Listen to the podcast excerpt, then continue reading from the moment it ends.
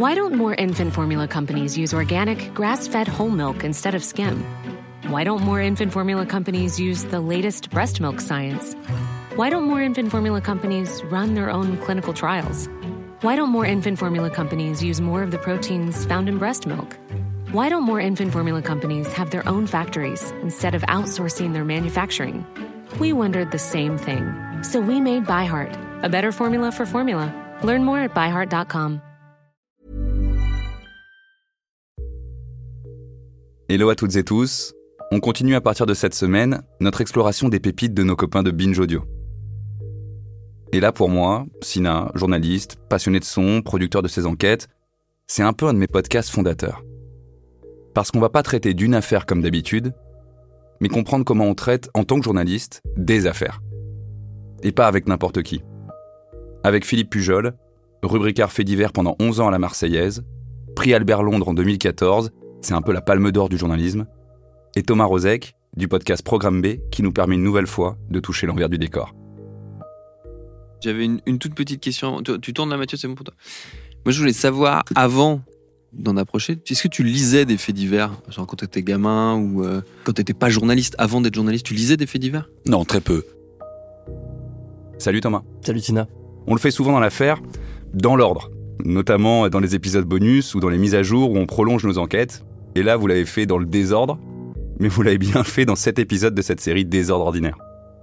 Je sais que t'es un passionné de faits divers, donc euh, même pour celles et ceux qui n'aiment pas ça, c'est passionnant de comprendre la mécanique. C'était quoi le but quand t'as commencé à interviewer Philippe?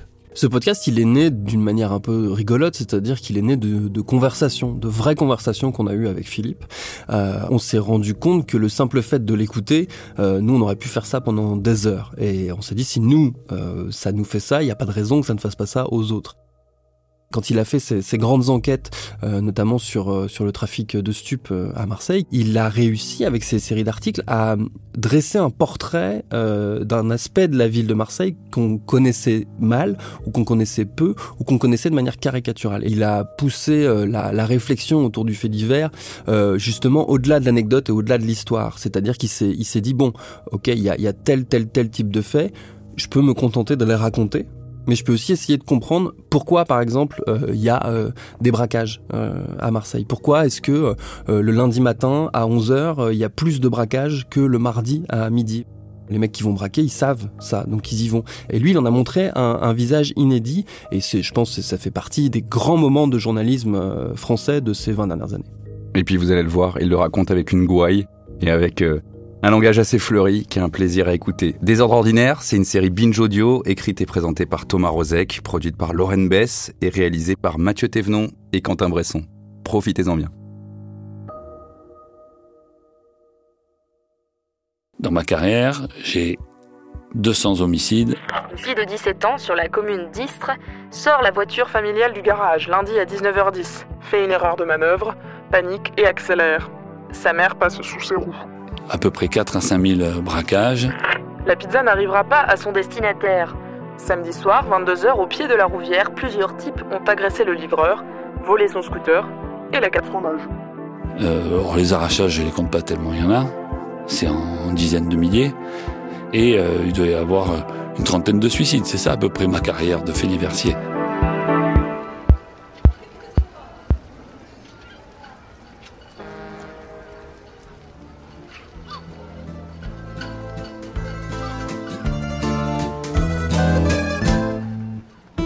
très peu euh, euh, été élevé au fait divers. Euh, un petit peu quand je suis en Corse, au village, parce que Corse Matin, c'est peut-être l'un des, des, meilleurs journaux pour faire du fait divers. C'était peut-être le moment où je pouvais lire du fait divers au village, quoi, en loisir. Parce qu'en fait, le paradoxe, c'est que le fait divers, c'est un loisir pour le lecteur. Le lecteur a un divertissement. Il commence par ça, parce que c'est court, parce que ça raconte des histoires qui sont autonomes et parce que c'est des, des mini-tragédies en fait. Et en plus, ça se raconte bien. Après, ça se passe de, de bouche à oreille très rapidement, ça se commente.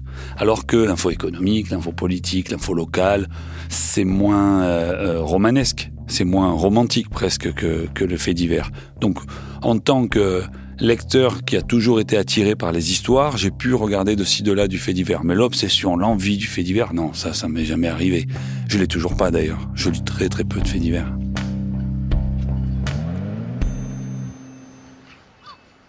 Alors moi je suis rentré à la Marseillaise euh, comme n'importe quel journaliste en stage, tout ça.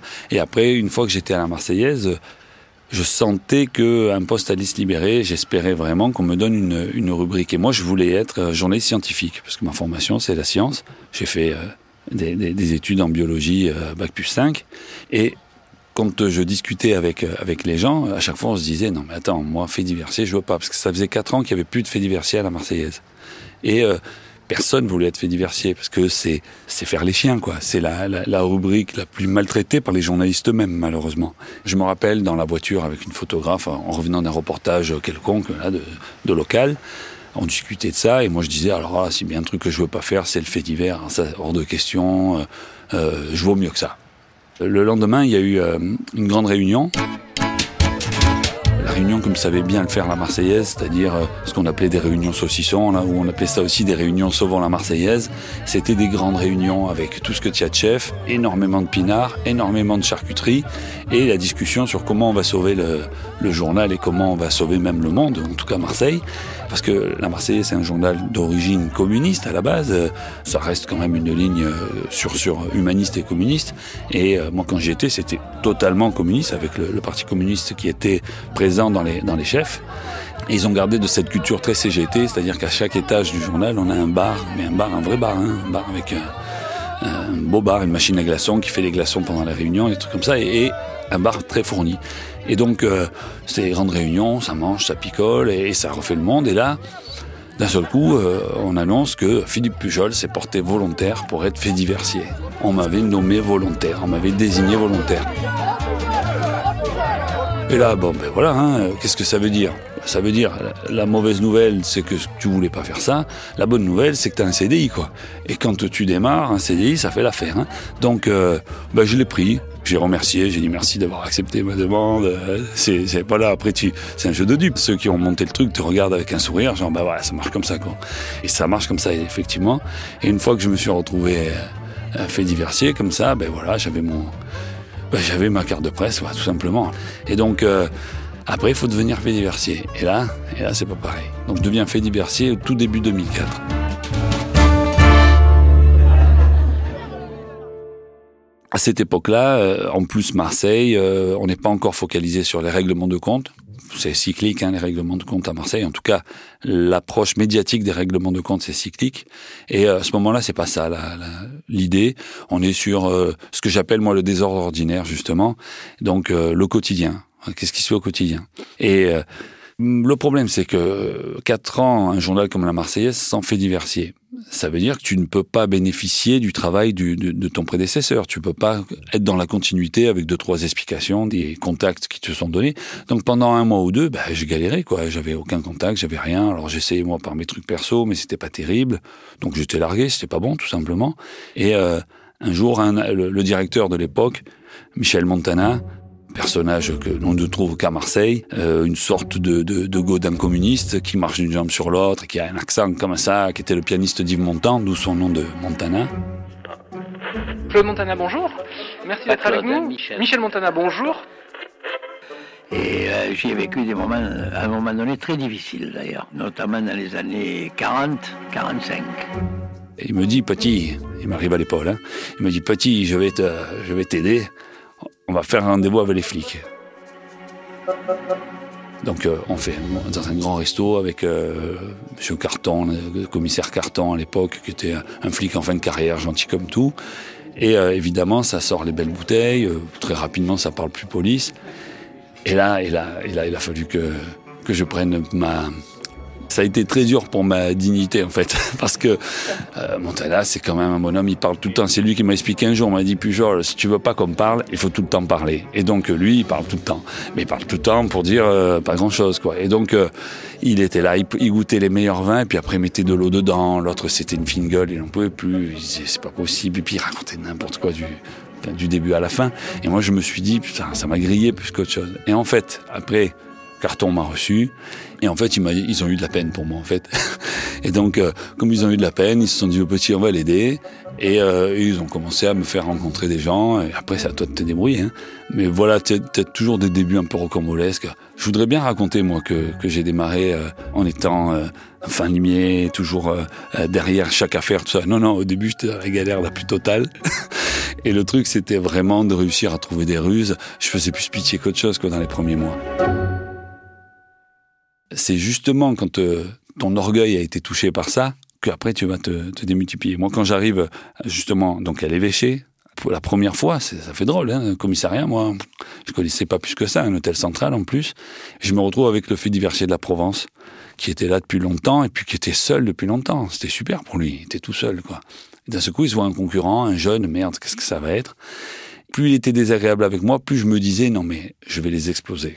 Je sentais au fond de moi que je me disais mais là mon combat c'est pas autre chose que de niquer la, Provence. C'était mon seul but à ce moment-là. Parce que une motivation euh, euh, à court terme. Hein?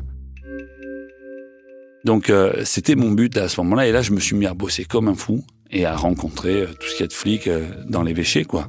Et puis moi je bénéficiais de ma gueule de flic tout simplement. C'est-à-dire que l'archétype même du flic marseillais qui ressemble un peu à un Corse, euh, plutôt grand, un peu costaud, voilà. Et puis euh, la démarche, tout y est, quoi. Euh, l'accent s'il le faut. Rapidement, on m'a jamais demandé de carte de presse pour entrer à, l'hôtel de police, encore aujourd'hui. Encore aujourd'hui, quand j'arrive, je lève le bras, on me laisse rentrer, alors que bon, il n'y a pas de raison normalement. Ma gueule de flic m'a permis de, bah, de côtoyer les flics qui eux-mêmes pensaient que j'étais flic souvent.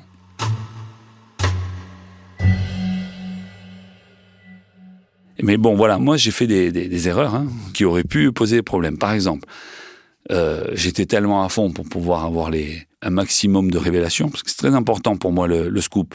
Aujourd'hui, on confond scoop et buzz. Le buzz, c'est faire du bruit sur n'importe quoi, et pas forcément sur de la bonne information ou sur de l'information intéressante, mais sur quelque chose qui va cliver les gens. Donc comme ça va cliver, il va y avoir les pour, les contre, les choqués et les heureux, et euh, euh, l'information en elle-même n'a pas grand intérêt. Et le scoop, c'est une information nouvelle qui est révélée. Et pour moi, c'est le moteur du journalisme, le scoop. C'est-à-dire qu'il ne faut pas cracher sur le scoop, au contraire, il faut le chercher tout le temps. On en fait très peu, mais on les cherche tout le temps. Et quand le, je démarre et que euh, le gars de la Provence avait été particulièrement désagréable, évidemment, je suis un chasseur de scoop, là. Par la suite, je, lâcherai le scoop, mais à ce moment-là, c'est mon obsession. Et il y a eu un fait divers à Bouilladis, c'est euh, une petite euh, ville, un village presque qui est dans l'arrière-pays marseillais, plutôt près de, de Aix.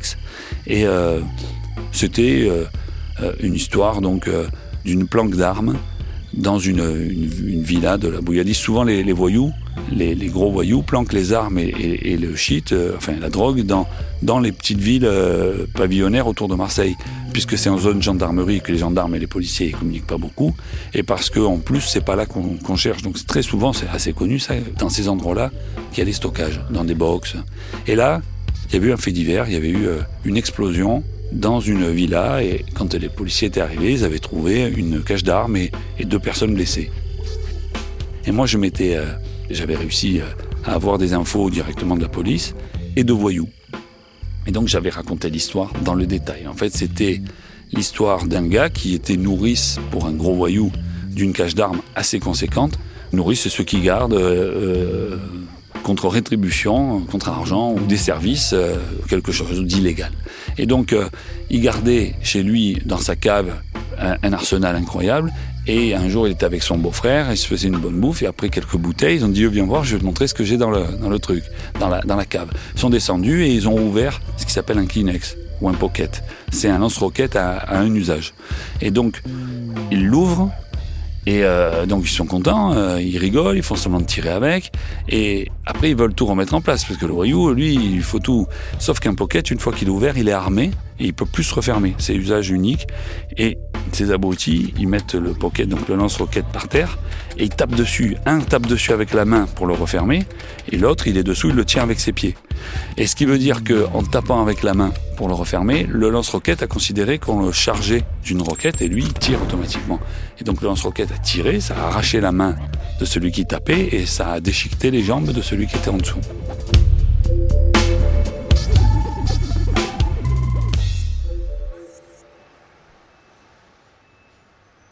Et moi, je raconte tout ça. Et on arrive à l'évêché le lendemain avec euh, le journaliste de la Provence. Il, il m'a fait un coup que je, que, que je comprends aujourd'hui. Il va voir la, la, commissaire qui faisait la com et lui dit, vous avez lu l'article de Monsieur Pujol? Il est formidable, il est extraordinaire. Lisez, vous avez des détails, mais précis, tout ça. Je me suis dit, pourquoi il m'encense comme ça? Et elle, elle l'avait pas lu, elle le lit devant moi, et je la vois, elle se liquéfie. En fait, j'en disais trop. Et comme j'en disais trop avant l'enquête et tout, c'était pas possible. Et là, je me suis fait fracasser, justifié, hein, mais bon, erreur de jeunesse. Ben, là, j'ai eu droit à trois semaines ou un peu plus d'interdiction évêché. C'est pampan cucu, quoi. Et le journaliste à Provence était mort de rire, parce qu'en fait, il m'a dit, moi, j'ai eu la même chose. Un vieux, il m'a fait la même chose quand j'ai démarré. C'est pas la déontologie qui te fait faire bien les choses, c'est du pragmatisme pur et dur. C'est-à-dire que si tu n'es pas dans la déontologie, tu le payes. Dans d'autres rubriques, tu peux être hors déontologie, ça se verra jamais. Mais dans le fait divers, tu as trois éléments à toujours prendre en compte. Tu as l'auteur, qui est peut-être pas l'auteur, donc l'auteur présumé, ou alors s'il est vraiment l'auteur, il a peut-être pas envie que t'en dises trop, donc euh, tu peux avoir des retours. Après l'auteur, tu as la victime. Des fois, il faut pas qu'elle soit identifiable, il faut pas que tu lui mettes une double peine. Le troisième truc, c'est l'enquête. Est-ce qu'un article de presse peut nuire à une enquête? Euh, Moi, je considère que non. Ces trois éléments font que tu as une école accélérée de journalisme. Tu peux pas te planter. En fait, le droit à l'erreur est très faible aux faits divers.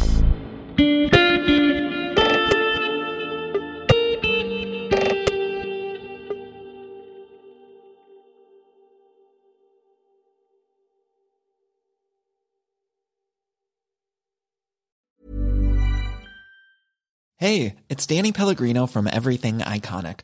Ready to upgrade your style game without blowing your budget? Check out Quince. They've got all the good stuff shirts and polos, activewear, and fine leather goods, all at 50 to 80% less than other high end brands. And the best part? They're all about safe, ethical, and responsible manufacturing. Get that luxury vibe without the luxury price tag. Hit up quince.com slash upgrade for free shipping and 365 day returns on your next order. That's quince.com slash upgrade.